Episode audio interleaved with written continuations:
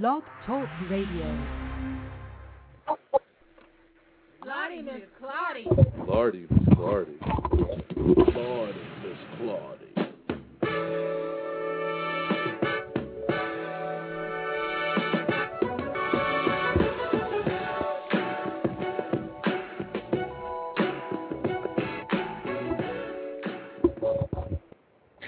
Welcome to the Lardy Miss Clardy Blog Talk Radio Show for Saturday, January the 9th, 2010. I'm your host, Lardy Miss Clardy, and your co-host this evening is Brother Blondie. Coming at you live from Columbus, Ohio with real news from real people with real solutions right here on the Lardy Miss Clardy Blog Talk Radio Show. This is the place to be to get heard and to hear what's going on. Come join in and stand up, speak up, and speak out against victimization and fraud. This will be a two hour show to talk on racial injustice, police and judicial misconduct, and I hope you all that are listeners out there on this blog talk show will call in and give your comments or views on these topics. You've got something to say? Say it. Stand up, speak up, and speak out. Come and join us, and let's talk about it.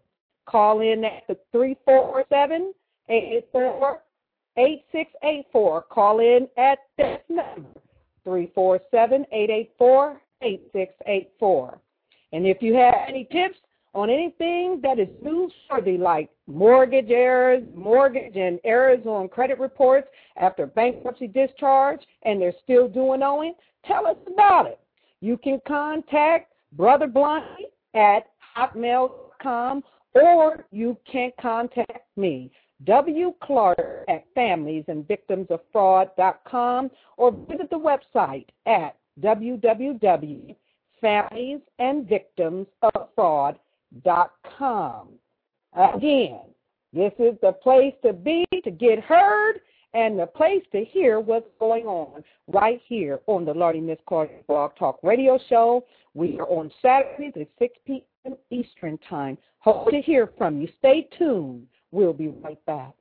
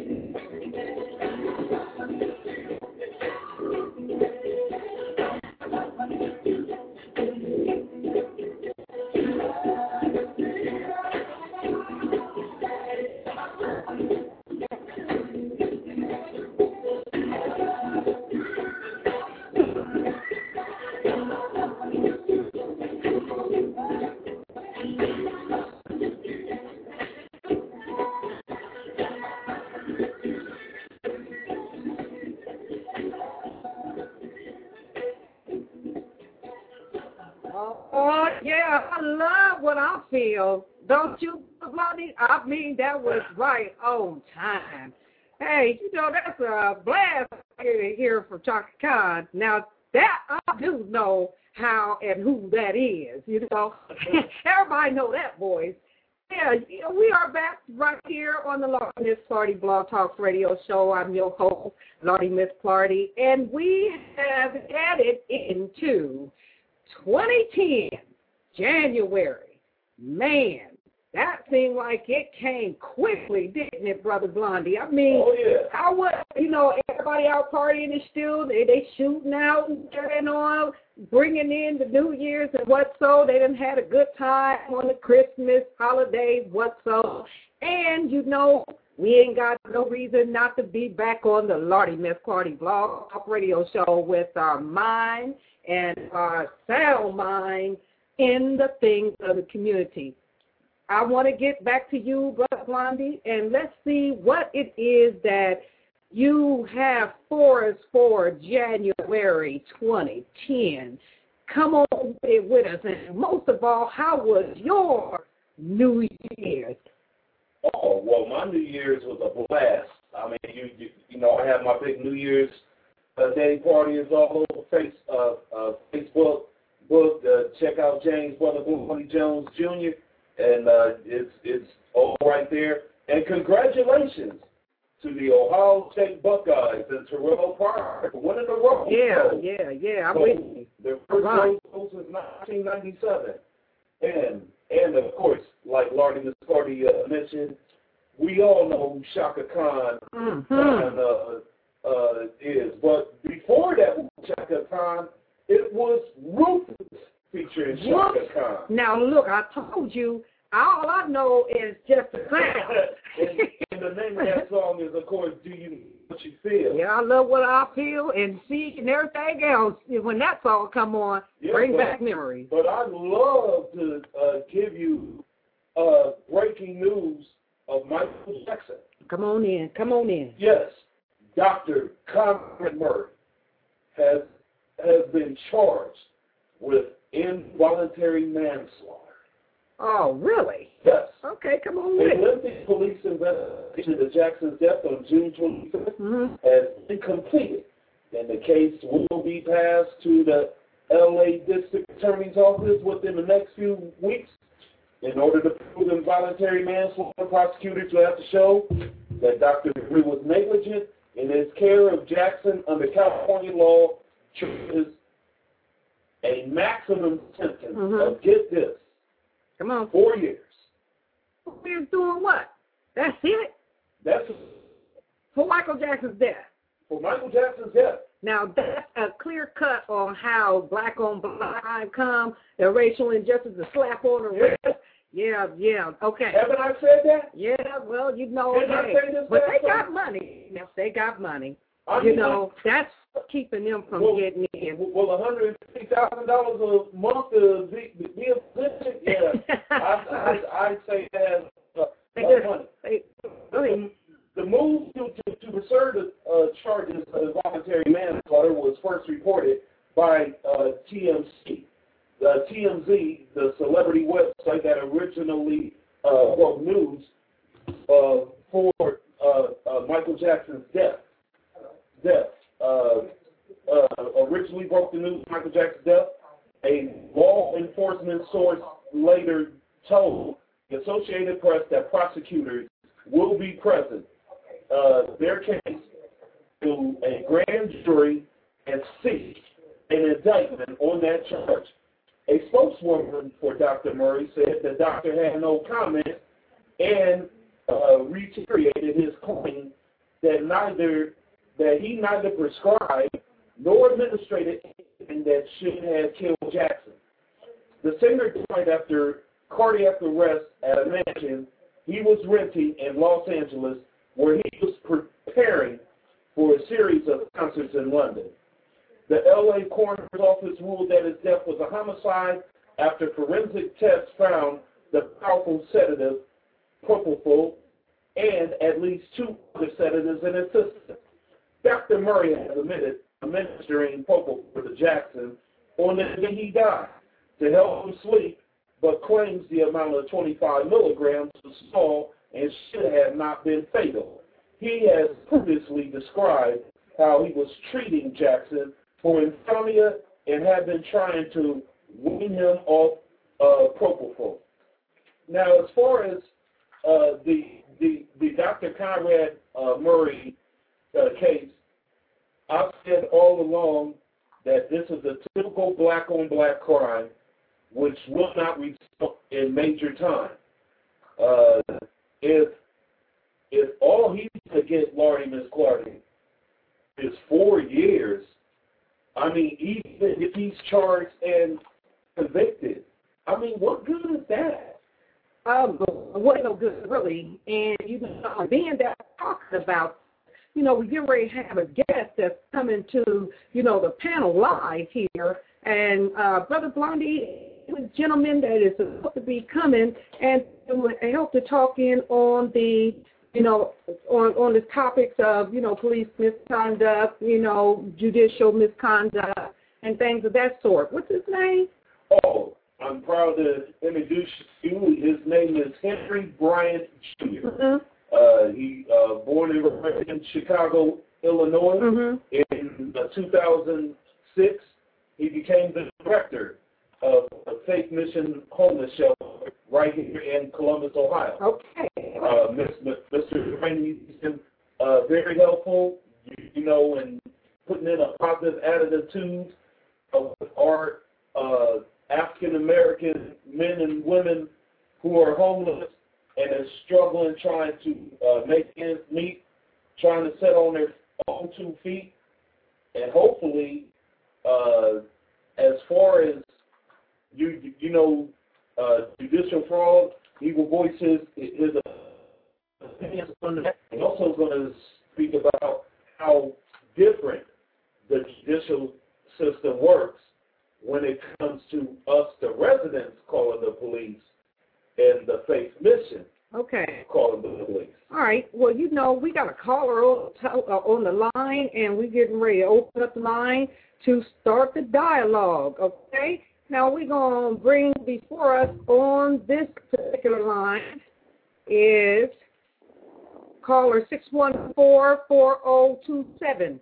What you got to talk about on the um, on this judicial issue dealing with, you know, uh, police being called by people in the homeless shelter and, you know, what does it got to do with, you know, police period and where it lines up with uh, people going to jail. You understand what I'm saying, caller? I mean, we talked about a lot of things, but this particular one, we're going to, like, you know, throw it in and see what you think about it. Miss Clardy. With your, with your view. Miss Clardy. Yeah. My, my, my, name, my name is Todd Stapleton, and I'm the legal analyst for families and victims of fraud. Yeah. You, you know, and when it comes to the issue of, of, of, of the brothers or sisters that is at Faith Mission or friends or, or even Nancy's place or wherever it may be, even if they're living on the land, when it comes to them calling the police, they don't want to respond because they look at them as vagrants. They look at them as, as incompetent, Mhm. and, and it doesn't Mhm. matter to them. And, you know, we're having an issue in Columbus, Ohio right now where, you know, they're taking the brothers that, that's on the land and they're, they're forcing them out of their camps. You know, and, and and some of the brothers that's in the camps have been in camps for years, and they don't want to go to the shelters because they don't want to be they don't want to be surrounded by by other people, and that's why they choose to live on the land. You Oh, know, okay. and, Okay. and is is, is very unbecoming of, of of the city of Columbus because you know they continuously dog the homeless because they are the homeless. Right. Right. And, and, and, and that's where that's where we lead into into the racial injustices. You know, because you know the justice system itself is is totally screwed because you know here lately, you know, even in the state prison systems, you know, they had they now have inmates paying for state issued items. Oh yeah. Yeah. Uh, uh, repeat that one more time, caller, and let me see what you're saying on that again. Well, you know, when when an inmate gets sent to a higher institution, they're supposed to be issued a pillow, five T-shirts, five pairs of socks, and five pairs of underwear, as well as their winter Mhm. clothes and stuff. Well, now Mhm. what they're doing is instead of issuing them, they're making them pay for them out of commissary. And what that does, is it takes money out of the inmate's pocket. They're also, but in the process of this, they're taking money from the inmate. Like if the inmate Okay. has to pay restitution, court costs, or whatever, and they're leaving an inmate with fifteen dollars. There's no way that an individual can live on fifteen dollars a month because you got to buy hygiene, you got to buy food, you now got to buy clothes that the state of Ohio is supposed to issue you. And by the time you pay for all that, Well, keep going and tell us more about that. Why do you feel as though that that's an injustice being done, uh, Todd? Why do I feel it's an injustice that's being done? Because the state of Yeah. Ohio, Why? the, the state of Ohio, the state of Ohio wants every little penny that they can get, and that is what that is why that they do that. You know, not only not only are they getting paid for every inmate that gets sent to the institution, they're getting paid off the inmates in the institution. You know, you know, because when when you go into the chow hall to eat, you know, you got very little on your tray to eat, and that's why you have to buy the food from the commissary. Okay. Well, you know what? Brother Blondie was uh, had had a viewpoint about that. I'm gonna give a chance for uh, Brother Blondie to give the viewpoint and see what you think about it from that point of view. Okay, uh, you you know, Todd, uh, I'm going to play devil's advocate. Now, you're complaining about the uh, the judicial system, you know, making money off the prisoners, and they got to pay for socks and and all that type stuff. But the truth of the matter is, doesn't it even all out when you consider the fact these same inmates, uh, you, you saying they make money off of, they get free medical and dental benefits.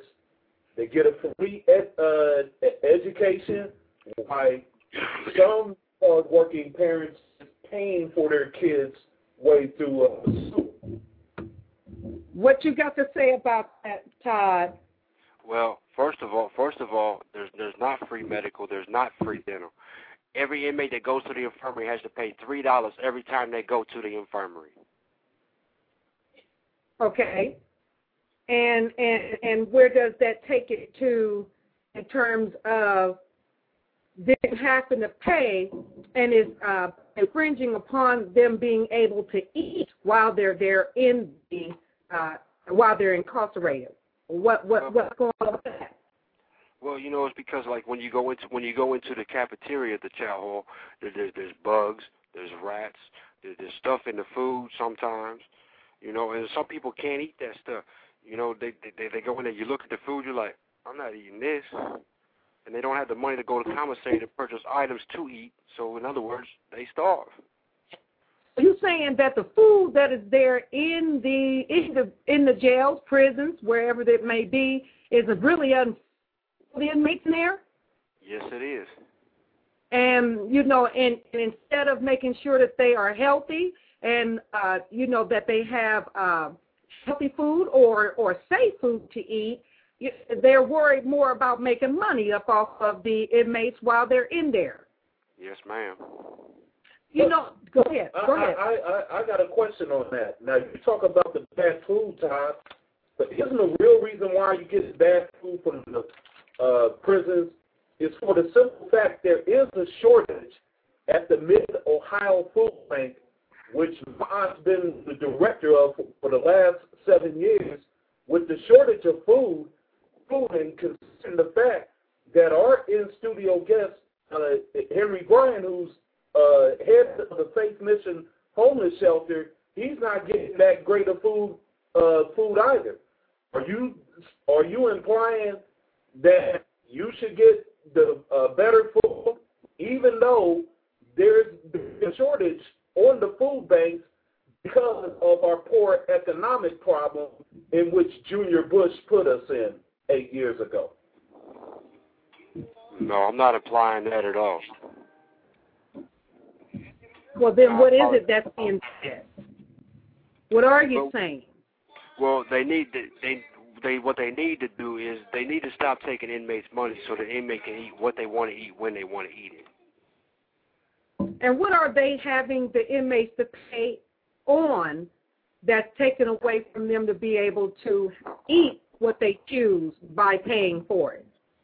They that they having to make pay for stuff that's supposed to be state issued, such as their socks, their T-shirts, their underwear, their hoodies, pillows, blankets. And, and and and I had a chance today to speak to a lady out of Cure, Ohio, and, and what they do is they deal they deal specifically with with with inmate issues, and and that, and that is that is where I got all my information from. I understand. You would you like to have something to say on this, sir? Uh, shut up. Come on in. You know, introduce yourself again. You know, so that we can. So uh, listen, we are prompt to this evening, and usually with names is one thing that seems as though I would totally have forgotten. Okay. Hey, Wendy. And so we have Henry Bryant. And he is here in as a panel here on the Lardy Miss Clardy Talk Radio Show to expound on some of these issues uh, since he is, um, you know, literally managing a, uh, a a homeless shelter. So you- we would hear your point of view on this, uh, sir. We would.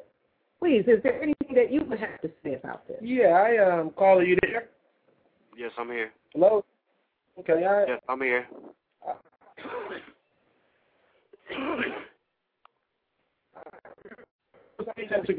What he said here. There's a huge shortage with Mid Ohio Food Bank uh, with food. Our donations are down this year as well, sir, over at the Faith Mission. So I, I kind of agree, and then I, I don't agree with what you're saying with the uh, with inmates having to pay and so they can have better food. Now, explain to me again, if you would, with with the food thing with inmates. You said that every time you go to the child, you say they charge you charge you guys three dollars, correct? No, every time you go to the infirmary. Yep. I mean, infirmary, okay, they charge you three dollars, okay. Where's that money coming? Where's that three dollars coming from? It comes out of the inmates. It comes out of the inmates' um, account. Okay, comes out of their account. Now, you, you say account. Does this mean uh, from people putting commissary money on, or how? Money on the how's that- Yeah, tell, tell me how that works. It comes from people. That, if, if, your family sends you money, that's where the money come from. If they pay you Okay. state pay, that's that's where the money come from. But in the, in the, mm-hmm. in the still, but still in the process, they whatever money they have sent to them, they're taking it for restitution, taking it for court costs, they're taking it for whatever they deem necessary to take it for, and they leave an inmate with a total of fifteen dollars, and that is it, regardless of how much money they people send to them. Now, wouldn't that uh, Todd affect more of uh, you? You say uh, making money off of inmates. Uh, wouldn't that be more of the privately owned prisons as opposed to state funded? No. I can show you in black and white where it's it's it's, it's all across Ohio, regardless of the state or private prisons. Oh my goodness! It's up what we would call uh, judicial conduct altogether. Yes. yes. And that is very, very serious stuff because this is what's causing the systemic problems that we have in our society, in our communities, because through the system wanting to have a way to usurp off of the surplus Wendy, I gotta go. have- Well, go right on ahead. We got, you know, we got, let's go right on ahead. Carla, we'll talk with you soon. Thank you for proposing, you know, that argument, okay? Yes, ma'am. You have a good night. All right. You Thank too. you. Thank you. Well, gee, that means Lordy. is- No, no, no. This is this is right on time actually because again, again, this is about judicial misconduct and where we are having problems, systemic problems that lie where the judicial system are responsible for this. For the economic issue that's causing people going off to rob and steal and kill, you know, you got the system that's usurping off of the family members that go to the to the in uh, uh, jails to to help them, and now they gotta pay, they, they gotta take some of their money, you know, in order you know to make the inmate feel as though he can have fifteen dollars. What this sounds like to me is is another way, even though I'm saying it's a systemic problem going on right here in our communities and as a social system here, I am what I am also saying is that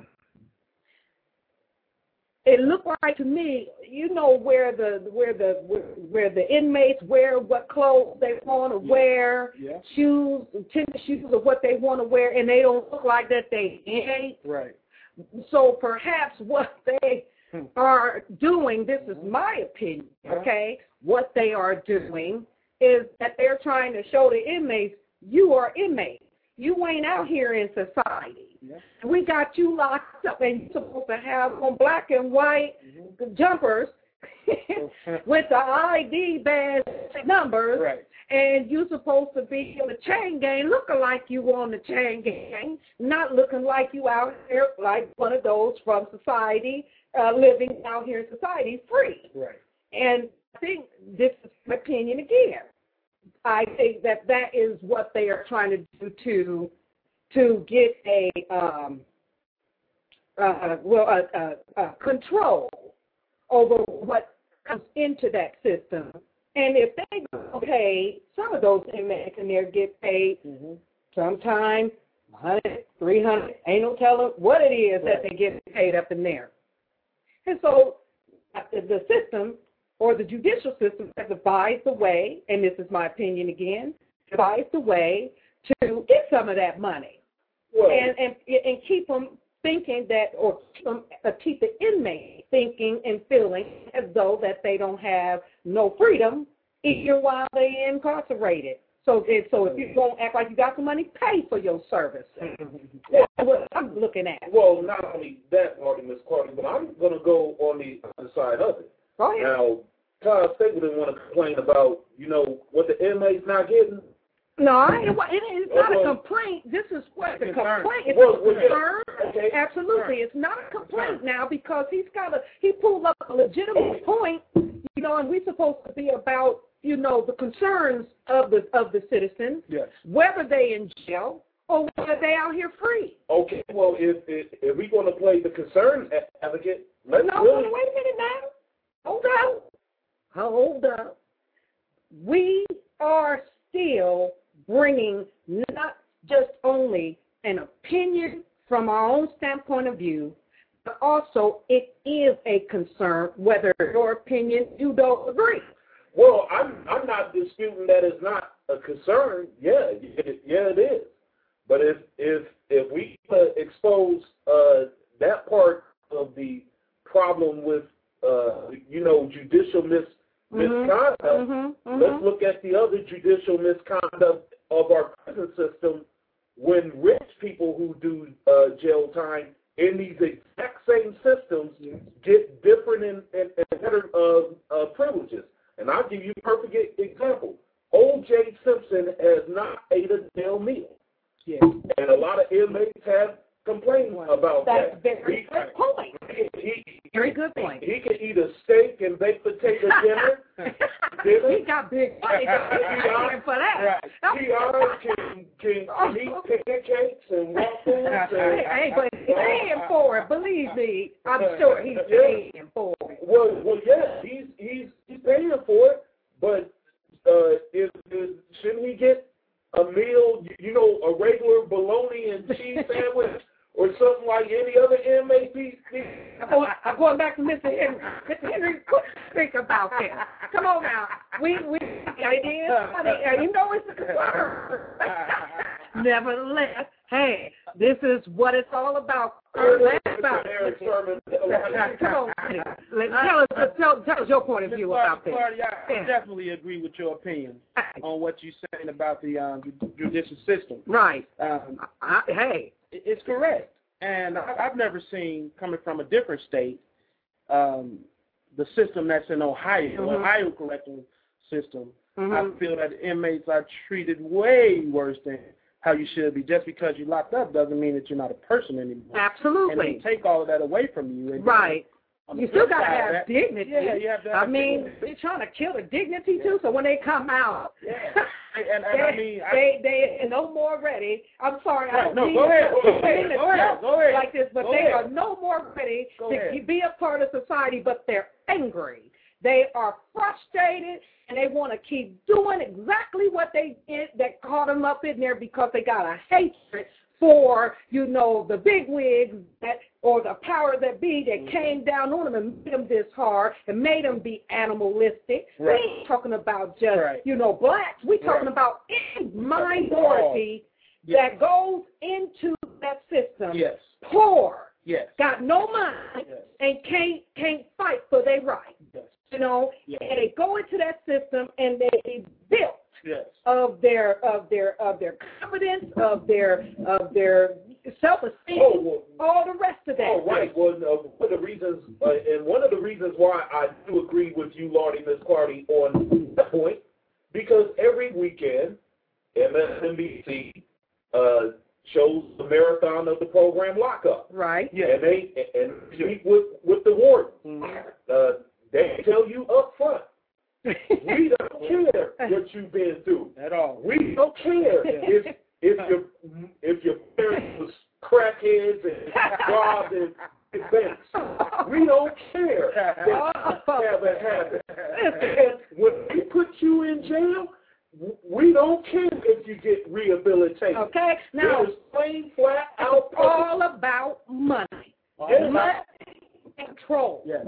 Here and Yes. I, you know, again, we can't keep looking at it as like, okay, even though it is a black thing, Yes, it is. but there is still more than just a black thing that's going through it. You know what I mean? Yeah. When I say it's more than a black thing, you got Chicanos that are up in there. Yeah. You got white poor, poor people that are up in there. Yes. You know, you got whatever up in there. Yeah. The point is, is that these are still human beings. Yes. That's where I want to go back and give it back to you. Yes. Oh, Give it back and to I, you. I, I, not only do I want to give it back to uh, uh, Back to you. I I also want to ask Henry this uh, question, Marty, Miss Clark. Mhm. And before I do that, I just want to uh, tell people that Henry Bryant Jr. was born and raised in Chicago and attended Alabama State University.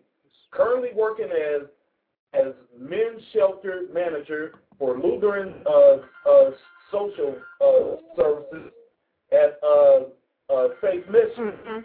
Mission. Now, uh, he he's also serving as president of the Milo-Grogan Area Commission. Commend you. Commend you. Yes, Yes. and uh, you know, uh, a happily married. like, Hello, Two hello, people. ladies. They're right three- here, three- right here with us. three- Here, uh, they're, they're right here with us, right Yes, here, yes. listening to this. Yes, uh, three beautiful girls. Yes. Kind of got an Obama type. family. hey, that's what we need. We need more. Now, now, uh, Henry, Yes. there's one rule that the homeless shelters do kind of share with the prison system, so to speak. Yes, sir. Uh, one thing I know is you do got to get up when they say get up, and when it's bedtime, they go uh, uh, to bed. Uh, any other similarities uh, that uh, will fit the uh, uh, the judicial uh, uh, as far as the prison system? Mm-hmm, I I think we have um, several similarities. The difference in ours and theirs is that ours is to be for all of our our men and women to be productive in life. mm-hmm. I mean, we have a curfew because we want you to get in, get signed in for your best. You can be Right, productive right. for the next day. Mhm. Find yourself a job, get out and look for work, Um, that's why we have the rules we have in place. But I, I think it's very different. We people we treat people who are at the mission with dignity and respect. Okay, okay. people the right way. That's good. That's that. Um, Oh. it, it'll, it'll seem that way because we do have curfews and things like that. But the difference again with us and them Mm-hmm. is you can get our get up in our place and leave at any time. Right, right. When you're in prison, you can't do that. Absolutely. You you can't do it. You know what? We sitting over here with another caller. Let's Yeah. see what this caller's view is. We get ready to put you online, caller, and we want to ask you a question. So, caller, four two five area code nine two seven one. You're on the air. Please stand up, speak up, and speak out on your views. What do you think about this? Hello, Lardy, Miss Clardy. Hey, uh, Brother Blondie. Hey, uh, this is Woodman. Uh, hi, Woodman. How you doing?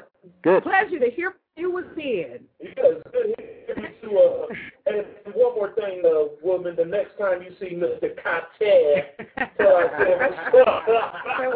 oh Lord, oh Lord, they over here clowning with me. Leave them alone. They they just clowning. Okay, now you under, you can understand why this is the Lottie Miss Clark Talk Radio Show. Hey, we gotta put it like it is. We try to be ourselves. You know what I mean? Real people, real news, real solutions. Okay? You guys are so touching on a uh, a deep subject subject matter, and um, yeah, Yeah. judicial misconduct is a major problem in our country right now. Absolutely. Well, come I, on uh, and give us your.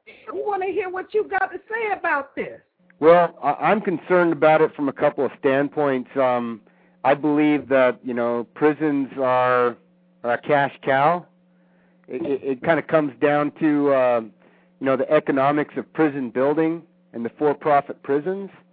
Um, Mhm, mhm. I think it's a reflection on our society in that you know what what what what are they what is society doing to people to to have to incarcerate as many people as as they are in America?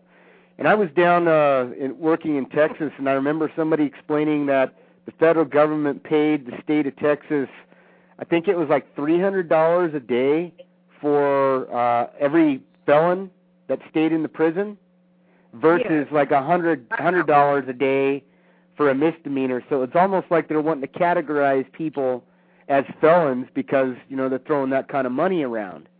And yeah. one of the things that I, the reason why I was calling, it's it's pretty disturbing. I don't know if you kind of go back to like the Iran Contra affair, and Yes. the federal government, uh, the CIA was um, distributing or selling guns for drugs with Nicaragua, and they were funding the uh, the Iran Contra affair. And it is said that uh, they were using uh, the Crips in Los Angeles to distribute cocaine nationwide. It's going back to the 80s, how we got into the war on drugs. And so, I mean, you start taking a look at it. Would the government really be shipping entire cargo planes of guns down to Nicaragua and in turn importing complete cargo planes of cocaine in the United States, distribute cocaine through the, the Crips, create black on black violence with Mhm. um, the gangs. Um, it could be said that this is ethnic cleansing. It could be said that this is the people are going into. global cleansing to me. You know, from the point of view where you went, you went all the way over there in Nicaragua.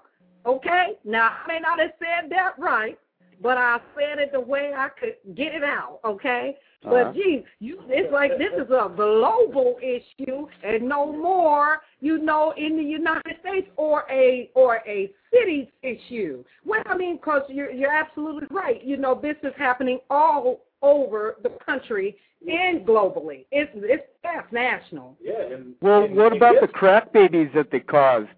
Um, what about the, the the people like they were given 15 year mandatory minimums for for crack, and now some states are starting to reverse that. 15 years for crack cocaine that was something that they were bringing into the country. These are human rights violations.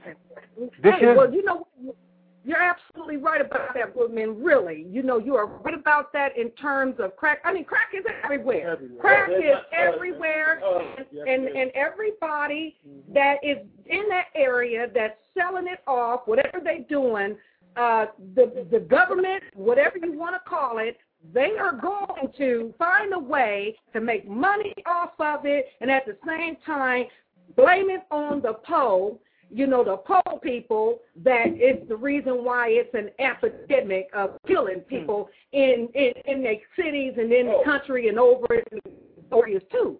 So you talk about ethnic cleansing.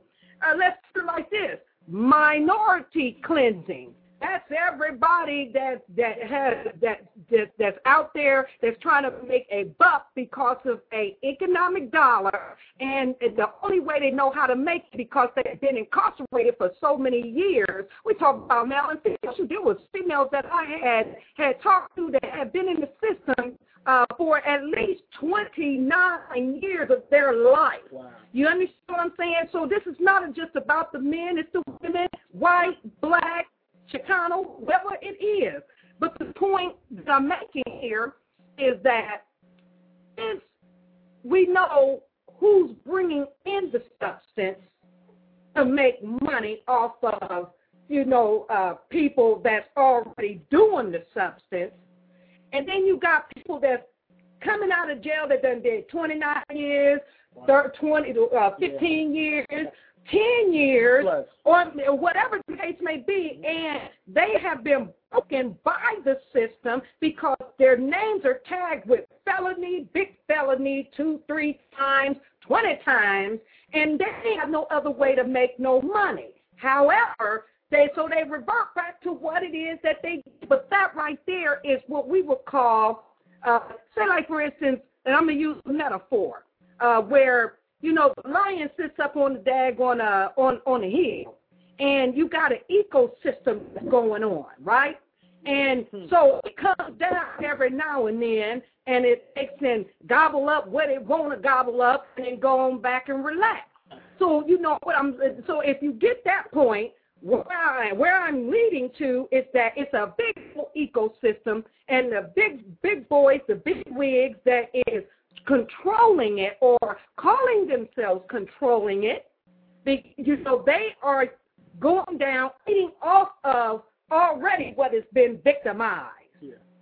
Absolutely. And so, if, did I say that correctly? Did I say that to the point? Oh yeah, and and Lardy Miss Clardy proved you and Woodman's uh, point on how I'm sorry. on on how the judicial That's the system. point of call. No, no, no, and, and, and to prove your study on the uh, fact that On the you know, ecosystem? Yeah, and, uh, I'm trying to tell you, on the ecosystem. I well, watched them no. on TV. on, on on the fact that prisons are are are cash out. Right. Now here's the data from CNN, Mhm. from on CNN.com. Mhm. Did you know? Hold on, Wood, man. We getting to you. We just we, we done got excited because you done brought the you done brought it global. Yeah.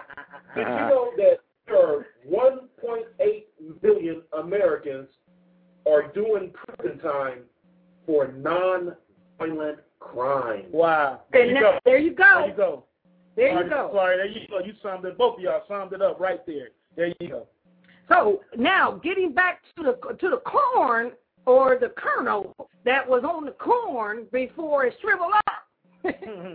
you know, you can understand why, you know, our judicial systems are using that particular information that we talked about as a as a header in order to usurp off of all of whatever we ooh, I sound like I'm I'm I'm I'm reverbing all over the place, but do I sound all right?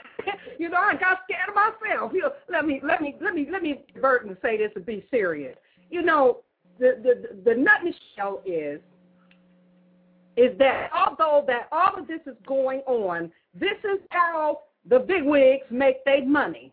They bring stuff in, you know, underneath the stealth, and then pass it on down to the big dogs, you know, uh, you know that that distributed this this stuff, and then it gets down into all of the communities, and then everybody's strung out in the communities almost. And then what it does is help the help the judicial system, the, the United States or whoever help them financially.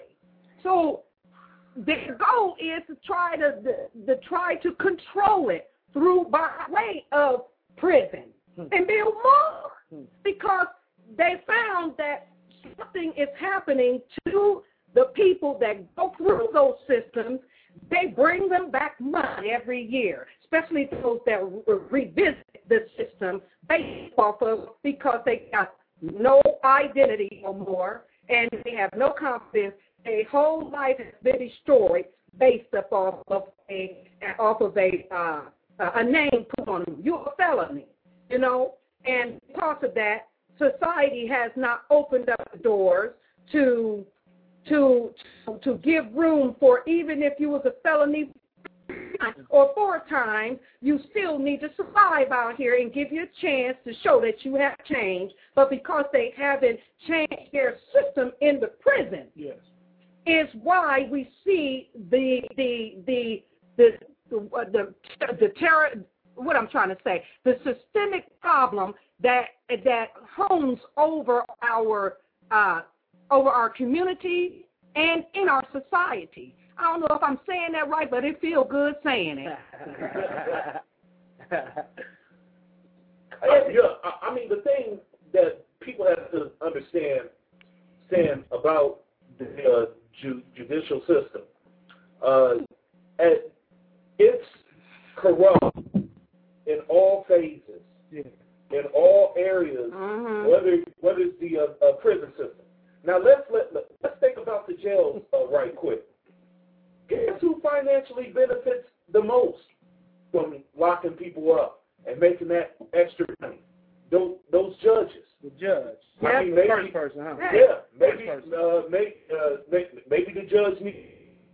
Okay, not uh, not only that, Yeah. Mm-hmm. not only that, but that you know uh, that that they that they needed to campaign with. Yeah. Yeah. I mean, they Yeah. ain't gonna tell you how they funnel the money to do what they do to get what they get. They all work you know, together. but they all work together all for their good. They Yep. think to together. keep politics Yeah, running, Keep it moving. Yeah. keep it moving, right? It moving. And uh, sorry that we got excited over here, Woodman, and we just kept going. But you know, if there's any other thing that you want to share with us concerning this uh, judicial issue, go right on ahead. But then I want to turn the focus, turn the focus over here to Mr. Henry because I need to hear this brother speak. We've been like just taking the conversation, running with it everywhere we can.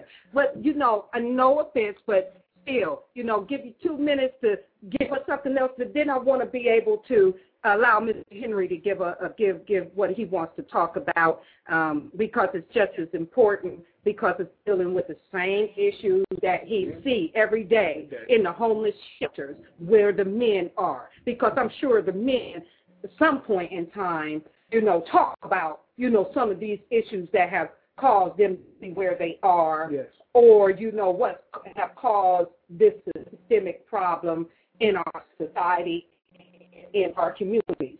So, uh, Mr. Woodman, if you have anything else to say, bring it on. Yeah, I'll close. Uh, thanks for taking my call. The the thing, you know, people make mistakes, and there are also some violent people. They deserve to be in prison, but there's also a lot of people, and DNA evidence has proved that the prosecutor lied to put him in prison. So this is a human rights violation, and, it is a cash cow, like I said. But right now, our country's under attack. This is economic warfare, and it doesn't. It's going to be men, women, black, purple, white people, everything. Everybody's under attack right now in America, and 32% uh, increase in bankruptcies in 2009 over 2008. They are creating a lot of bankruptcies. They're taking people down, and there will be poverty that's going to be coming, and there's going to be more and more homeless people. And it's just not fair when people are hungry. They're going to be creating more future prisons and prisoners down the ro- road as a result of being us being under attack by the Federal Reserve and the globalists. And uh, thank you very much for taking my call.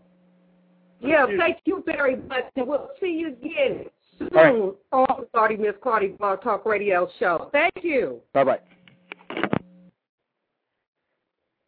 Mr. Henry, from all that we have spoken on for the past almost hour, Yes, ma'am. give us give us your view on this on the comments that were made and plus what we've talked about all together. Just just lay it out there so that you know we can see it plainly from the point of view of where you are and where you see it at when it's when when it's at its hardest point to really be able to stomach. Because I'm sure that being there at the homeless shelter and to be able to extend your hand to be able to help those that are in need, especially the men, you know. And we, you know, as a as a society, need to really pay attention to our men because truly we need the men. Okay, Yeah, we need the men, Mhm. and I don't care what no woman say out there. I don't need no man. We need the men because truly they have been underrated. Did I say that right? You said that right. Okay, because I'm You saying it it just right. the way I'm going to say it. They have been underrated. You And that when, right. you know, when I say underrated, I mean that they have taken the M away from the man. one of the reasons why, Lordy, Miss Clardy, men are uh, uh, underrated, and uh, ladies, you ain't gonna like what I uh, th- thought to say. It's easy to criticize a man that's deadbeat, cheating, ain't being there for your kids, not paying child support or anything like that. But we always, uh, but the men who do step up to the plate, young men like Henry Bryant, who's married, a father, take take care of the kids. Do you sometimes, uh, and and you you, you know, uh, Henry, uh, my, my my question is, I I know your wife and your kids, they and, and appreciate you, but in general, Mhm. do you feel that men who are in your uh, situation that are good husbands, that are being good fathers, that are being good uh, pro- providers for uh, family, you do you feel they get enough respect? Well, wait a minute, because there's some that's in the homeless shelter that that have the have that ability too. They just haven't been given the chance. Yeah. Yeah, I do. Um, men have always not got credit, you know, for the, the things they do, uh, taking care of families, taking Mhm. care of households, Mhm, mhm. especially black men. Right. You know, it's a minority thing, but we're speaking specifically right now, myself, is speaking for black men. Okay. And it is. Look at take Barack Obama for instance. You know, Barack Obama is getting criticized for all the things that he's doing, good or bad. Mhm. You know, and they always want to sit back and look at the negative things instead of trying to reflect on the positive things. People got to get over it, no matter what color you are. He's our Right. president. He's our You president. know, and you right. got to respect that. And They goes re- back- respect all president You- presidents, no you- matter what you they have to. done. Brother Blondie said earlier, it, um, when the segment first got to start off, Mhm. people come, black men, we need to do this, we need to do that. We do. We need to step up more, but also too, give us the credit for the ones that do step up and take care of their family instead of saying giving us a little credit. One percent credit is not good enough. Give us a hundred percent credit. Hey. Oh yeah, and, and the, re- uh, the the reason why I brought up the fact that you know black men don't get get enough credit. Mhm. Credit, uh, c- case in point, um, uh, Lordy, uh, Clardy, throughout the whole Michael Jackson thing. Yeah. We hear so much negative things about Joe Jackson, not failing to realize how many men you know today, black or white, Right. will stay with their wife and raise all nine the, uh, the nine children. Uh, pe- people don't want to give Richard Williams credit. Right. He's he's Venus and Serena's uh, Right. uh, uh, father. Mhm. Or uh, you, you know, in in in the mid '90s when when when Destiny's Child first first came out, you know, people criticize, Well, the only reason why Beyonce is successful and out in the lead is because her father. Or you hear things like, well, reason why Romeo's a successful rapper because his father's Master P. And my question is, isn't that what a father is supposed to? Exactly. All right, all right. We're going to take a pause for the call, and I see you caller on the line waiting to tell your point of view. I want you to stay tuned. There, we'll be back, and we'll let you speak up, stand up, speak out on your views on this. So, we'll be right back on the Lardy Miss Lardy Blog Talk Radio Show.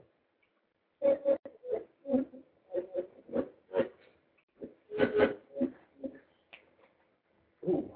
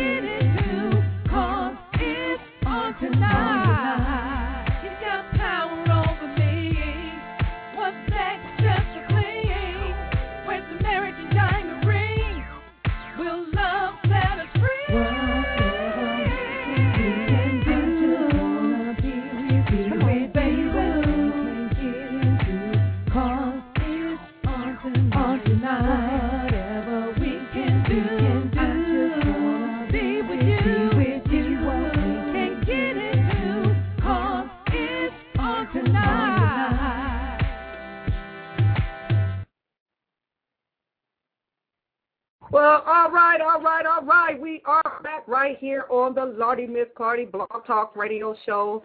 And I am your host, Lardy Miss Clardy. And of course, you just heard Lardy Miss Clardy singing Blues, I think that's what it was, on It's On Tonight, okay? So uh, it may not sound as good, but hey, I'm hanging in there like anybody else, you know.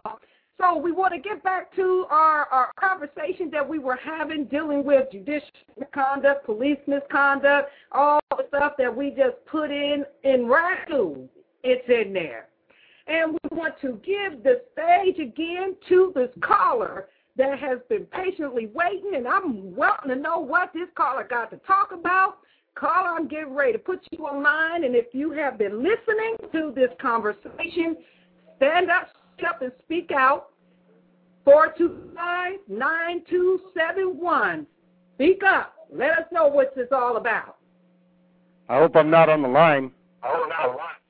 Uh, yeah, you is on the line. You actually online. Oh, I just dialed in. This is Woodman again. I'm listening via the phone. I I I didn't hit one to talk. I was just listening, so I'm just going to be oh, well, quiet. then keep on. Uh, all right, well, keep on listening. It's okay. We got plenty of time for you to jump in.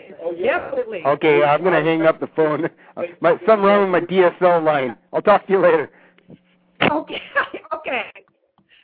All right. Well, you know, that, of course, that was Woodman again. I guess he was serious about listening. He didn't want us to know he was there. Oops. You know, but that's all right. Brother Hidden. Yes. Again, you know, we've been talking about trying to get you to talk here for the longest, and we still just, we've been, we've been ever since we started. Okay, you know, but uh, give us some some things that you have seen dealing with our uh, men and what uh, could be some of the issues that that's coming from those that end up coming out of jail and they're homeless and they are faced to make choices, whether it is to try to see if there's a job for them, if they if they uh, background ain't bad, those that come in and got bad backgrounds because they've been in jail, whatever, and they can't seem to, you know, enter into society. Uh, what what kind of systemic problems do you see? I know that homelessness is a systemic problem at the time. Yeah. You know, and we give credence really to our society for this way because we get plenty of money, really. Yeah. You know, to be able to house the problem. That we do. Go ahead, sir. Um, Come on with it. I mean, we we see a lot of different things at the shelter, like you were saying. You get guys though that come out out of prisons or being caught or wherever Uh-huh. they're coming from, and Uh-huh. their mind is not right anymore. Um, Right, they put right. guys on, on medications that don't even really need medication. Tell them What? how you how you need to function. Oh, wait a minute. They they they come out with mental yeah, problems. they come that they never had and they never had before because while they was in there, life. they Yeah. was trying to take something to cope, Yes. or they went to a psychiatrist in there and talk about they can't cope, and the psychiatrist said, "Here, here you go." And when they come out, Mhm. they ain't got no mind. Well, most of the time it's because go to a psychiatrist that tell them they need to take it. Not because Okay. crimes or things that they've committed. Okay. Hey, look, you need to take this so you can get yourself together. Mm. And what it does is it comes, they come out and they don't be together. Oh. yeah, we like that. Keep going. Yeah. So now they- that's they- what I'm talking They, about. they come to us, and, and then it's our job, you know, to help these people get back on track. And a lot of guys we can't help, and a lot of them can't. Right. Um, it, it's Some has gone too far. Yes, Do they be the older men? Well, I'm, I'm, I'm, or, getting- or that's where I'm is that at. because I have That's seen where the at. older men, Yes. 56 Yes. and up, you know, still in the street or still in the system Yes. the way they are, Yes. how did they become victimized Yes. to with the wisdom that Yes. they have to be stumped like this? Right. Well, a lot of times, like you said, the older guys they get in there and they get their mind interrupted, Mhm. and then they think, hey, look, I did all I need to do in life. This is what I need to do now. Nothing. Mhm. Nothing. You know, and Mhm. it's not fair to me, you, or nobody in the world. It's really not. Absolutely. Yes, sir. Wait a minute, let, let me speak. Let- You know, I, I need, we need to get that one now. Hold on, keep going. You know, I just have a question. Yes, sir. Okay, Yes, okay. sir. uh, Yes, wait sir. a minute. No, let him finish Let the conversation. Okay, okay. Let him finish the sentence out. The the bottom line is here is, is that our people are not getting treated fair. When they come out of prison and come to us, as I was saying earlier, they still have the same mindset as if they were in prison. Now you're out in society with the function again with society. We have to help people with resumes. Mhm. Some guys don't even know how to put a resume together. That's sad. Yeah. 40 and 50 years old never learns how this because of how somebody has portrayed them. It's sad when you send a guy on a job interview and you can't get a job with McDonald's or Burger King. It, it's sad because of wrong records. People don't want to give guys a chance again, and it's not fair. That's what we do. That's what I do with my staff, empower people. We hire people with records. You know, we give people a chance again, and it's not fair how the, how these guys are being treated. And then what they do is after so many times, not all but a lot, after so many times of trying to get themselves back on track, Mhm. and they're getting turned down every single day, out hitting the pavement, they result back to the drugs and the medicine that they got Mhm. in prison. They get these guys off of their, as we say in the streets, off of their rocker. Mhm. And it, it's, it's, it's not fair. And we, we really need to do something about, like I said, work with these type of people every single day. So I'm right in the middle of it. Right. You know, and it, it's not fair. Brother Connie? Well, you you you know I uh, a- a- as you know Henry I've I've I've seen you in in action Yes, sir. and uh, one of the things that I've seen uh, that's starting to be a new trend at these uh, uh, homeless shelters that Mhm. wasn't a problem 20 years ago. Mm-hmm.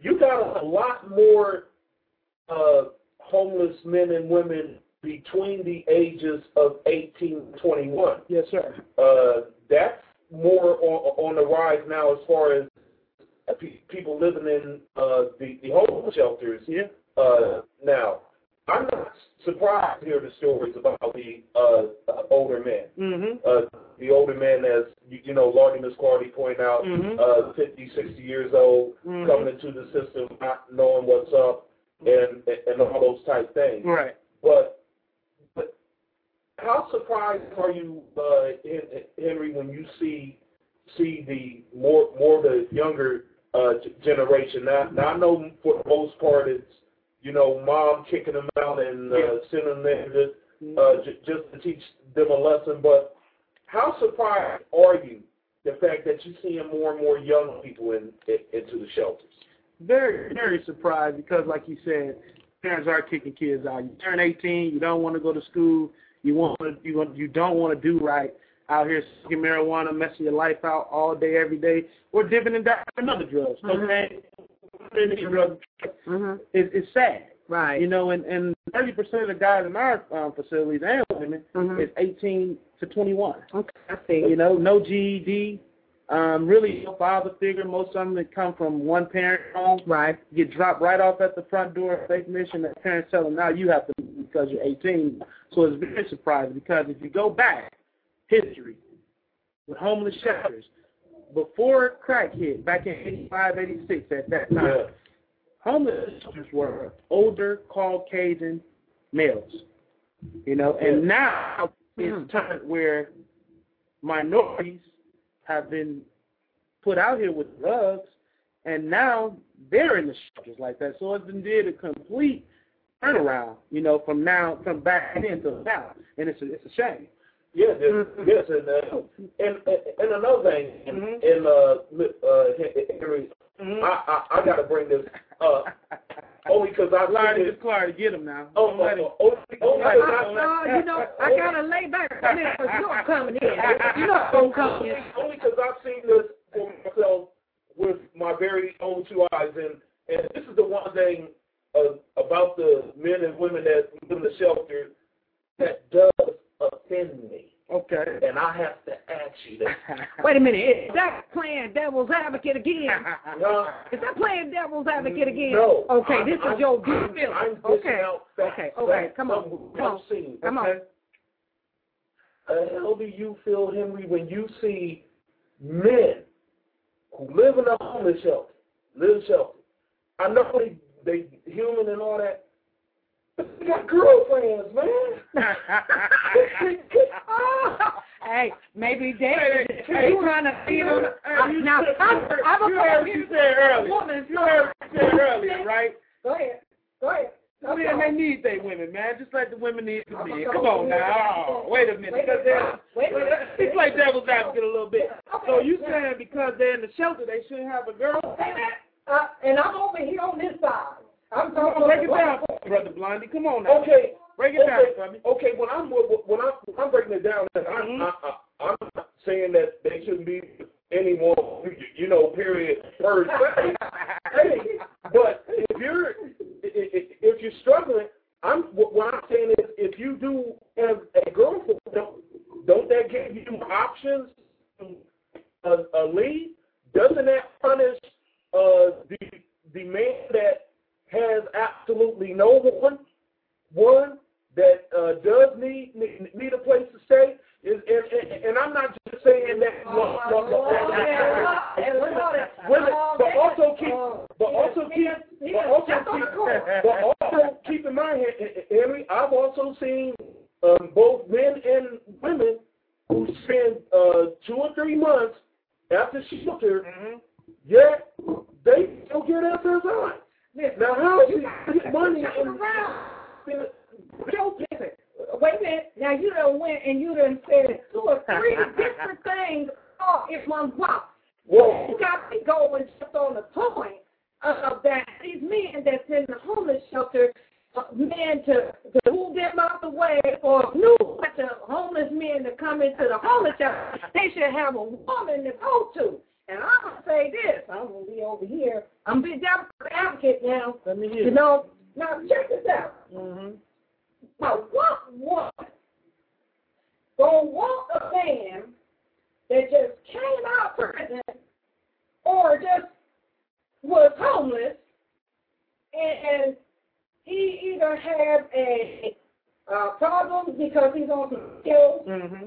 Or you know, problem because he's on some drugs of, of some sort, or he ain't got no job because we need bills to be paid. This is the way some women that's looking at material things is looking at. Mhm. And if, if, if some of the women is looking at it from the point of view, if you ain't got an apartment, one bedroom, where we can I go ain't talking to you, huh? but for my kids, where we can talk in private, Right. you know what can we do? You know, we can't be putting now you got something now. You got something, not just some. You got Well, see now, see now, That's see something. now. He said, I'm gonna say something. Okay. That will set the man Yes, ma'am. just as they come. I see Because it they every- feel like they need one. I see it every A need in their soul, because the need is, they ain't got no, excuse me, you know what I'm saying, but they can't do it when they want to. They can't, you know, uh, you know, they feel, you know, they are broken down from their, you know, their confidence levels and, and self-esteem. So you don't accept the man as he is. Hmm. And then it don't help the man become any better because he he has one that to fall back on. right and that don't have much to look up to. Right. So you got two dependent people Mm-hmm. depending on each other to stay down. And then you got some women that place a person got a, a to go to, you know what I'm saying, and got a temporary job.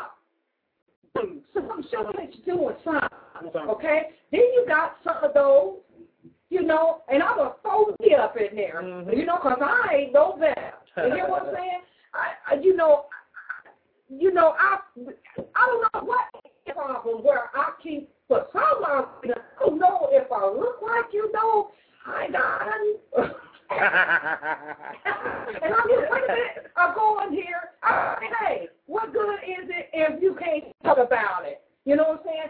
You know, I don't know if it look like I'm a woman, perhaps because you know I want to stay incognito and just be an everyday woman, you know, that has some sense though.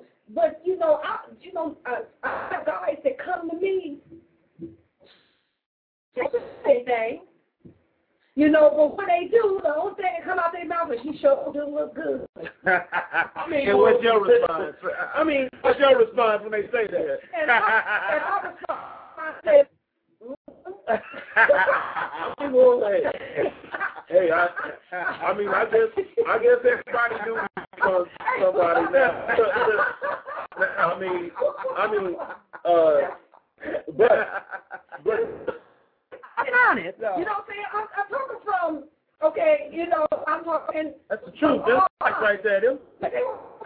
You know, and and look, I ain't I ain't trying to say that you know I can't do better.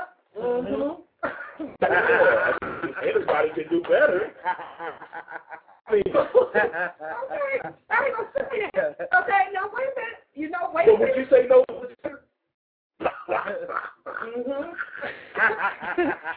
because okay, Watch now. I want to that. Well, you okay.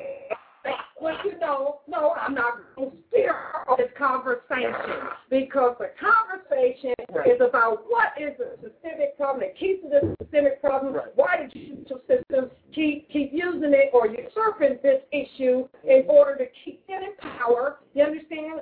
So, and then those that are illiterate and know what they're doing and don't know where they're going will constantly be like a a a a cow or sheep going to the swamp.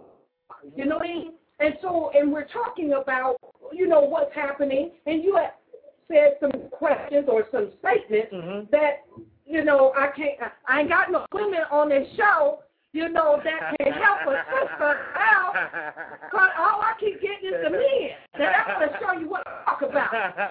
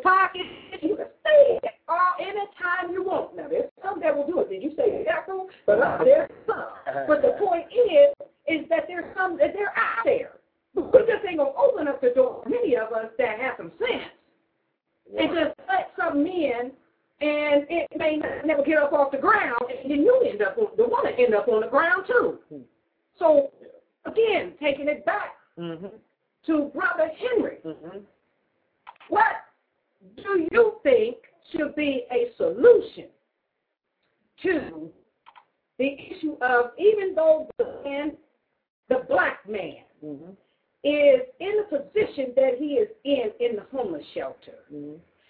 What should he do first before he leaves the homeless shelter to go be with a woman or to go to get extra help to come out of the homeless shelter?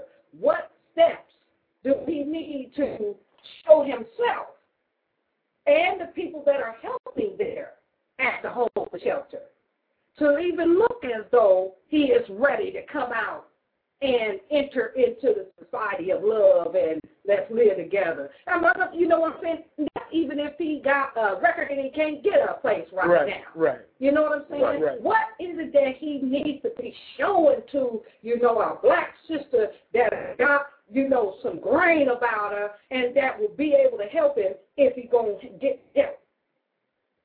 Well, you know, I'm, I'm No, not no, even, I'm- I'm you know what I'm saying? All I'm. I'm, I'm using that as an Mhm. example, but all to say also, is the homeless shelter seeing a way to to to help the black man or the man to first identify and get focused to be able to enter out to be uh, help to itself and to anybody else that he inter interacts with. Yes. It, okay, Yes. so Um, we have a class that we do every week um, called Self Empowering. And what it does is it's, it's for everybody. right, For the guy that don't want help and the guy that want help and the guy that's trying. right. But the You, class, you identify the ones that's really, really there It's- it's hard. positive. it's hard to or do it. for real. It's, it's hard to do it, but you know the ones that are persistent, Mhm. constantly asking questions, Mhm. attending these classes, Mhm. working on themselves first because you can be with a lady, but you need to work on yourself 1st to Mhm. make sure you know how to take care of you. Right, right, And this is all opinions. right. Go ahead. I'm listening. Take care of you first. Right. You you what matters. then I think when you, especially if you're coming out of a situation in prison, Yeah. homeless shelter, no job, you know, take care of yourself first before you start trying to go take care of a woman that you really can't. Because what happens is that woman carries you, Right. help you, pick you up, and for the ones that don't want the help, sooner or later they take them from the shelter, and we wind up seeing these guys two or three weeks later. And you know why? Because that woman or those women, women they get fed up, fed up. saying, "Hey, look, you told me you wanted help. I tried to help you. The shelter helped you. You don't want help. There's nothing else that me and you can talk about or do. Right. I'm gonna go ahead and send you your way. You know, so That's back a to- hard blow yeah, right it, there. it, it is. and a it's true. hard we, reality. to We, we look true on this show, right? Okay, okay, that's what it's true about. on this show. So Stand up, speak up, and it, speak out. it goes back again. It, it's putting the ball back in the hard court. Like I said with this class, this class, Dr. Cook, she teaches you how to become a man again. We gonna need. We gonna need to have Yeah, her on this show. yeah, we Can need- we have we her on the need- show we one sure day? We sure Hey, that's, that's what I'm talking about. can. Yes. You know, uh, Hen- uh, Henry, Mhm. I do have a very important question Mm-hmm. that I want to add involving the uh, shelter, Mm-hmm. and it does involve the statistics, law, Ms. Corey, that I'm about to give give to you right quick, Okay. uh, quick, based on uh, black on black crime. Mm-hmm. While African Americans comprise 13.5% in the U.S. population, 43% of all murder victims were African American, and 91% of the African American victims who were killed were African American uh, were African Americans. Mm-hmm. So black on black crime is is Wow. of course obviously a major problem Yes, and on the rise. yes.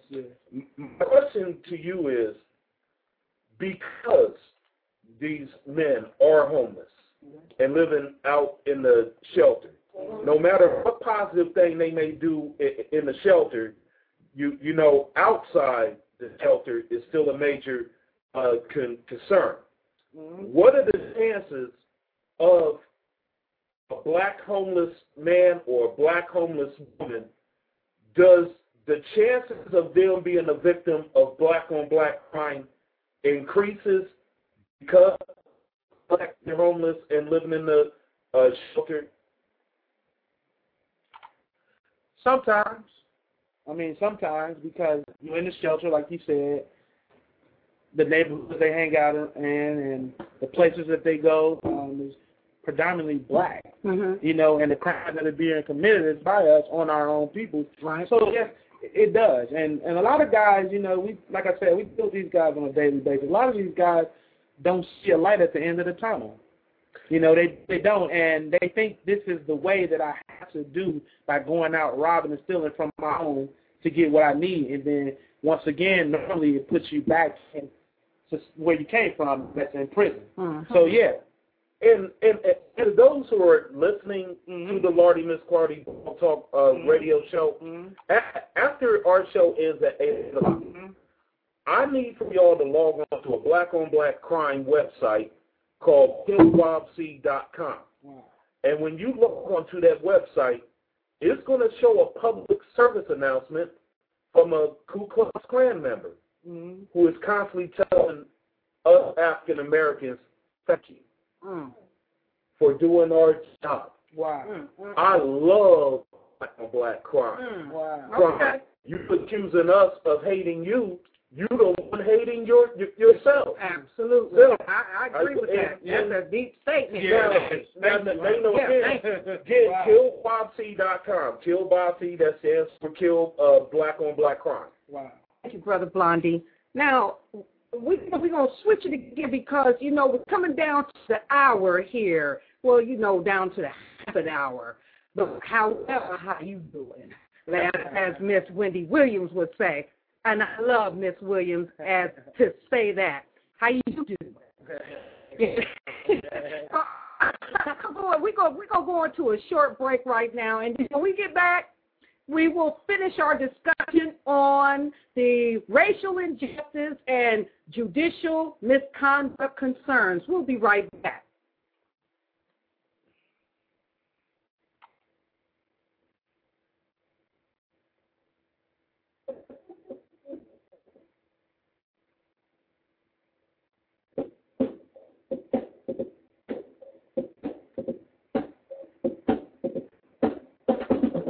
Thank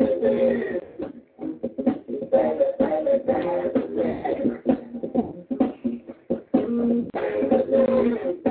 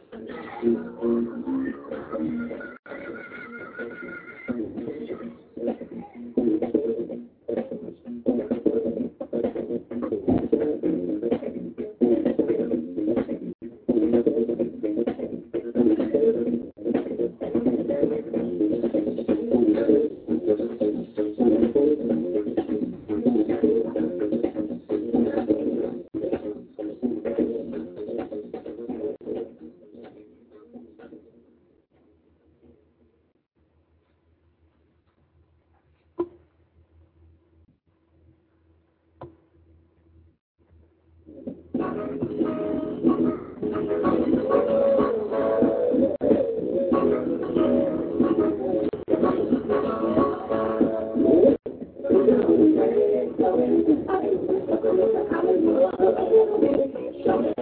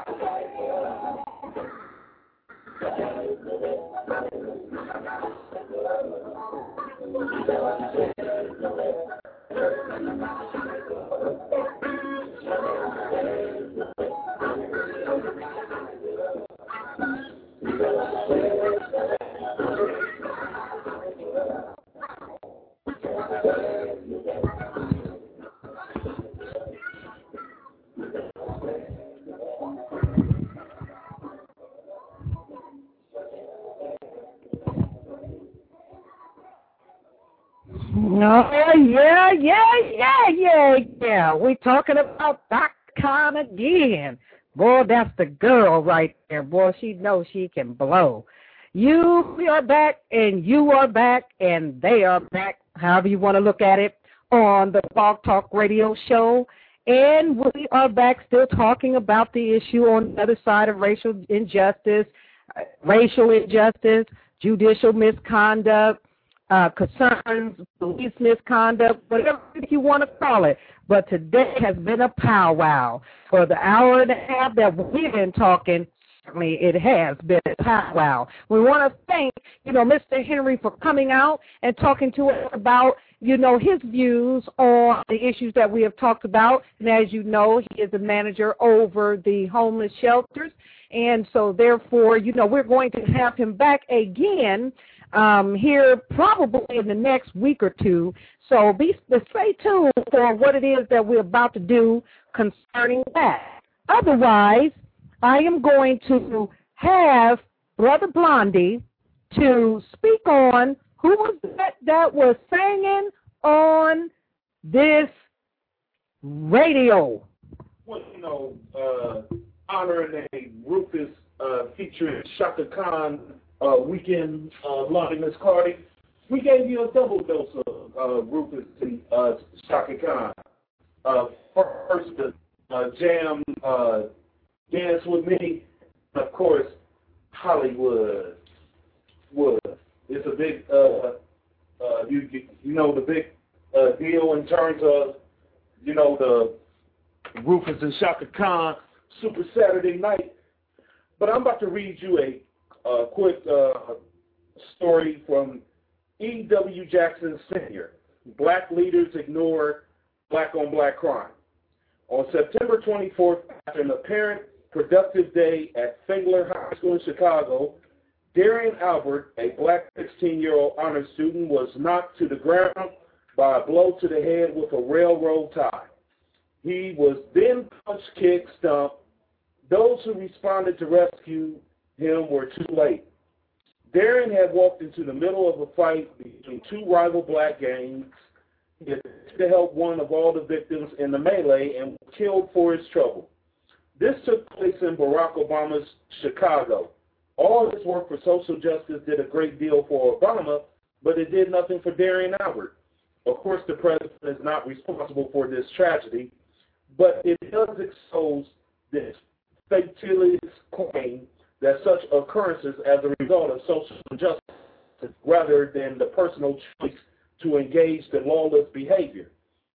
Drugs, gangs, and violence are on the display for all to see in spite of Jeremiah Wright, mm-hmm. Louis Farrakhan, mm-hmm. Acorn, and all the community uh, organizing, treating poor black people as victims to be organized has been a abject failure. They are human beings to be educated, inspired, and required to take responsibility for their own lives. The tragedy here is that Derrion was doing just that and was and it was working. But the malignant pathology of the ghetto spread to him of that unfortunate day and ended his promising life. There is another tragedy. The so-called black civil rights leaders had been mute.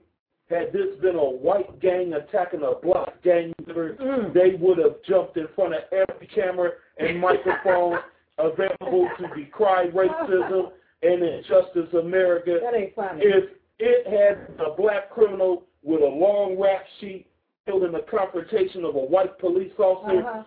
to be protests, perhaps riots against systematic racism in the police department. Are you hearing me, Byron?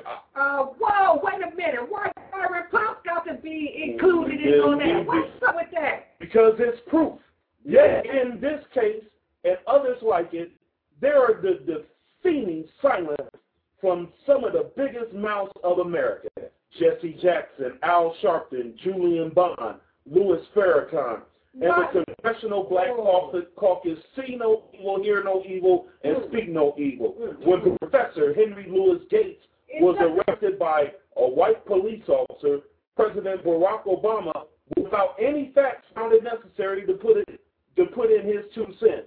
Here in Chicago, salient facts are abundantly clear, and a heinous murder has been committed in his hometown, but the president is silent. Malicious, homicidal maniacs brutally killed a decent young man on the streets. Obama organized, but he has nothing to say. The self-appointed media-supported black leaders have not seen fit to hold a press conference. Wait a minute. Who was that talking? Who was that talking? This is E.W. Jackson Sr. of the American Thinker. Ah, AmericanThinker.com. That sounds familiar, yes. Yes, yes, yes. And so why is it that you put uh, Byron in there? They ain't talking about Byron. No. Byron doing the job that he can do. I mean, uh, yes, Byron's doing the job that, uh, that, that he uh, can do, do, but where is Byron Pot on the black on black? Now we we we we see him we we we see him all over over in terms of the, the cop or or anything that's that's racial injustice. And I'm here to tell you, uh, Miss Clardy, he's the one that inspired me to do shows like the other side of of racial injustice. Why? Because you okay, but so you know Byron is just one person that can combat you know black and black crime, police misconduct, and judicial misconduct one at a time. He's just only one person. How about picking on some of those attorneys that really ain't doing nothing? He, he's doing the job, but he's only one person. So well, I'm not just uh, yeah. call, uh, calling him out per se to say as he's the the, the only uh, one or uh, anything like that. I mean, because he but, does but, but, but what I'm saying, what I really meant to say, uh, Say what you uh, mean, uh, audience, uh, audience people, is that there are a lot of African Americans who do ignore uh, black on black crime. You're When- talking about uh, leaders, right? Yeah, Okay. yeah, and, and, and, and you know, there's a reason for that uncharacteristic silence. Darius Murder does not fit the black liberation uh, uh, narrative. As one civil rights leader said to me, if we focus on black on black crime, we let white folks off the hook. Never mind that the leading cause of death amongst black males aged 18 to 24 is homicide by other black males. In one interview before Obama was elected, Michelle Obama uh, committed on the threats to Barack Obama's safety, saying, as a black Barack can't get a shot. Uh, Barack can get shot going to the gas station. But she did not say, what she did not say is that his likely killer will be another black man. Blacks are only 13% of the population, but 40% of murder victims, 93% of those black victims are killed by other black people. As a black man, I am far more worried of the real black criminal that uh, than the imagined white racist. And absentee fathers, abortion, drug use, gangs, and black-on-black crime have a much bigger impact on people's lives than theoretical uh, systemic racism, but these issues do not fit the liberal uh, uh, uh, paradigm to which civil rights leaders are hostage. The problems of black community of the black community must be understood solely as social justice problem inflicted on blacks by whites. No other explanation is worthy of discussion and woe to those dare suggest otherwise.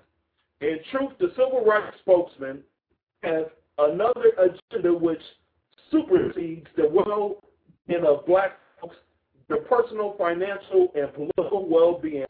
Liberal benefactors and foundations are not interested in addressing the social pathological uh, which can only be eliminated by a change of values, stable families, and the willingness of fathers to parent their children. Government are closed to moral judgments and spirituality, faith in God, parental love, and discipline to instill values of decency and responsibility are the antidotes to gangs, crime, and drugs. However, allegations of racism, discrimination, and social injustice are far marketable for the Rainbow Coalition and get this, Lardy, Miss Clardy, the NAACP. You know what? And I saw that on there. Now, where is he from? Oh, I heard the NAACP. I saw it.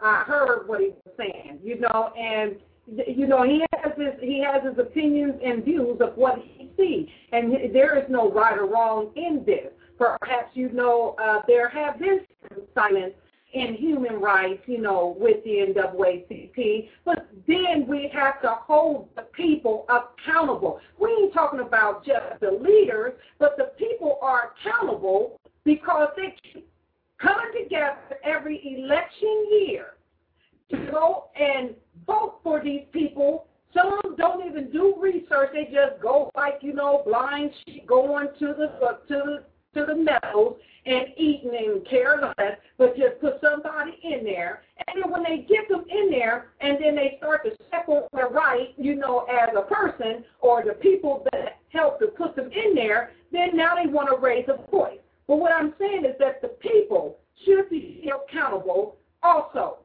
Because if you can come together when it is time for a vote every year or every six months or however many times the vote vote is out to vote, then surely that you can come together and quit and quit pretending as though like you know once you have did your vote and you got the leaders that's in there and that y'all go back and sit in your houses and go and pretend as though there's nothing else left to do but let them do a job that you all have hired and voted them in to do. You must come together together for the purposes to keep those people that are leaders that you vote in, elect in, accountable. It is the people that need to be accountable because they cannot become accountable until the people come together the same way they go to the voting polls. Yes, and you you know, Lardy Miss Clardy, the uh, info on E.W. Jackson. He is a national radio commentator and president of STAND, which stands for Staying True to America's National Destiny. And you can email him, Stan, at standamerica.us. And the last uh, thing that that he says, and this only takes 15 seconds, Lardy Miss the people who killed Derrion are monsters. Monsters come in all colors, but these just happen to be black. They are not victims. They are cold-blooded criminals with no regard for human life. Maybe when the so-called black leaders start speaking out, or in your terms, Clardy, Clardy, stand up, speak up, and speak out against gangs, criminals, as parasites instead of victims of society, there will be fewer, fewer real victims like Derrion Albert. Hey, again, I I am not stepping on the views of the person that brought that to the slide in his phone. He has a right to stand up and speak about his opinions and whatever views that he has. That is our right to do that. I still feel the stand to say that as leader is no more than the one that's putting in office. If the leader has no one by his side and he goes to speak up, and he ain't going to speak up because the people is what spoke up. Even him in office, even there to deal with the issues that, but they must be with him, come together with him, or he ain't got no audience to talk to. That's the bottom line. And the people, it's just like the, the pastor. The pastor is no more better than the congregation. If the pastor is doing a bad job, the, the, the people's job is not to sit there because they need a pastor. You know what I'm saying? But get rid of it get one that will come in and do the job. That is the uh, uh, uh, responsibility. It's the same thing right out here people that we deal with every day. Okay? Yeah. They as the people as you as America. They came together. How many? Two point whatever million, two point five million strong. And It was almost like seeing uh, Martin Luther King in, in, in the civil rights movement from back in 1963, whenever they killed him, you know what I'm saying? When they all came together and and and were there for, uh, uh, on Washington. Now that's the same way that you must be people when you putting people into office. They cannot do this thing by themselves. You are the catalyst to the power. And if you got no power, then your leader ain't gonna have none. They're only as good as you all make them. So we should be held accountable to make them be accountable. And on the note about uh, Obama, and I'm and I'm going to uh, state this: if I'm critical about anything Obama uh, says or does, it's nothing personal. The bottom line is, if I vote for something and I see my vote ain't counting, I'm I'm going to say something. Well, You know, okay, just but you don't need more than just yourself. It's just like going into the judicial system. And you got a wrong entity in the judicial system, you, you know, uh, uh, catch you off like an ant off of a desk, or you know what I'm saying? And you, you think your one voice is going to make a difference in, in justice or, you know, in society in its, in its, in its totality? No.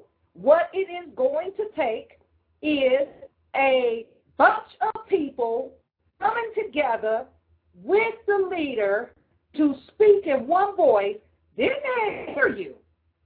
Otherwise, the systemic issues that's going on in our systems and in our societies in our day communities will continue to haunt us until we come forward. Yeah. With people power, force. That's how we did it at the voting polls. What happened to it afterwards? We don't lay still and let them handle everything because they can't.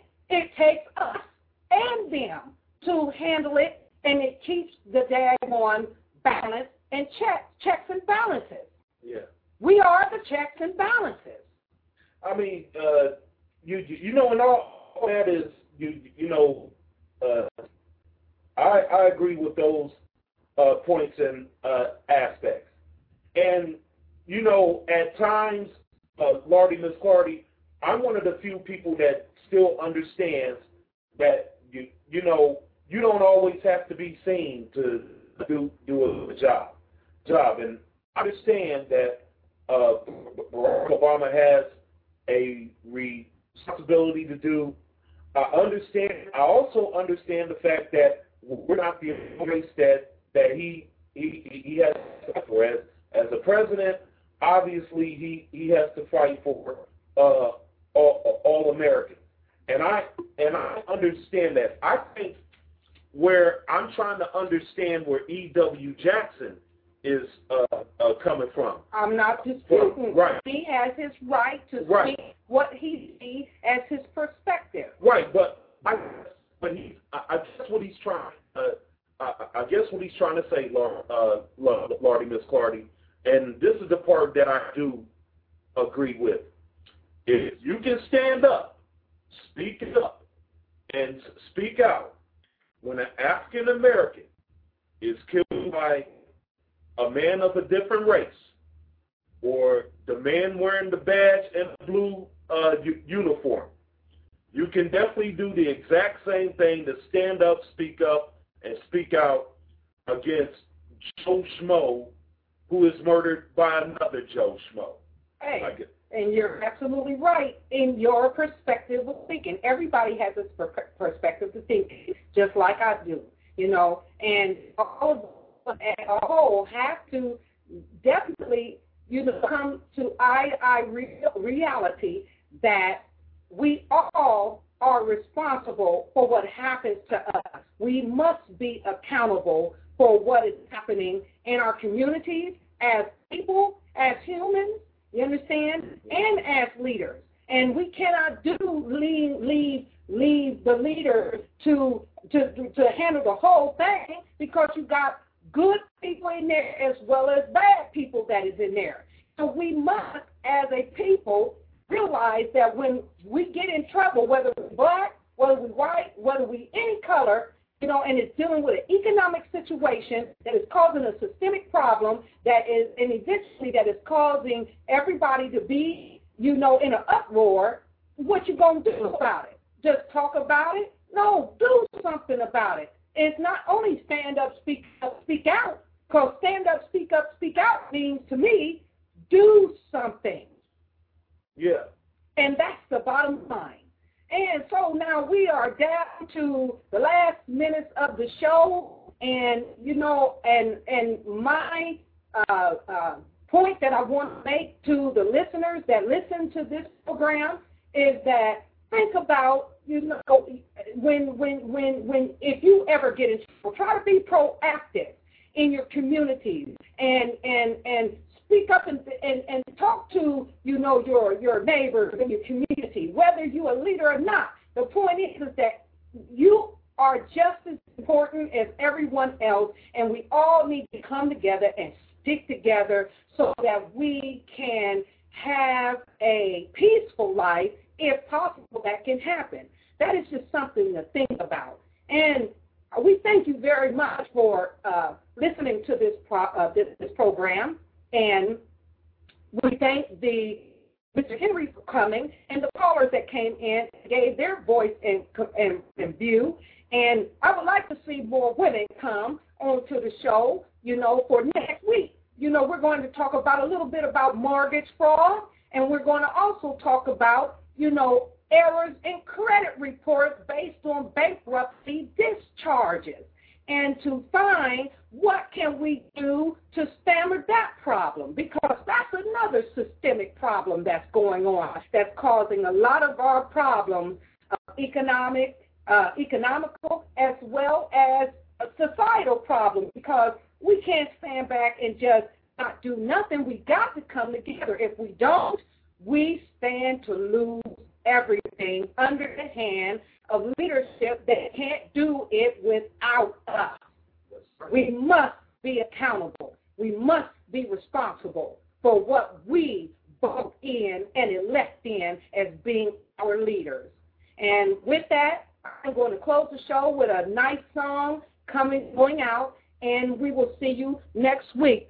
And the in, in this particular song, everybody knows about this one called "Sweet Thing." Yeah, by Rufus and Chaka Khan. Have a good evening.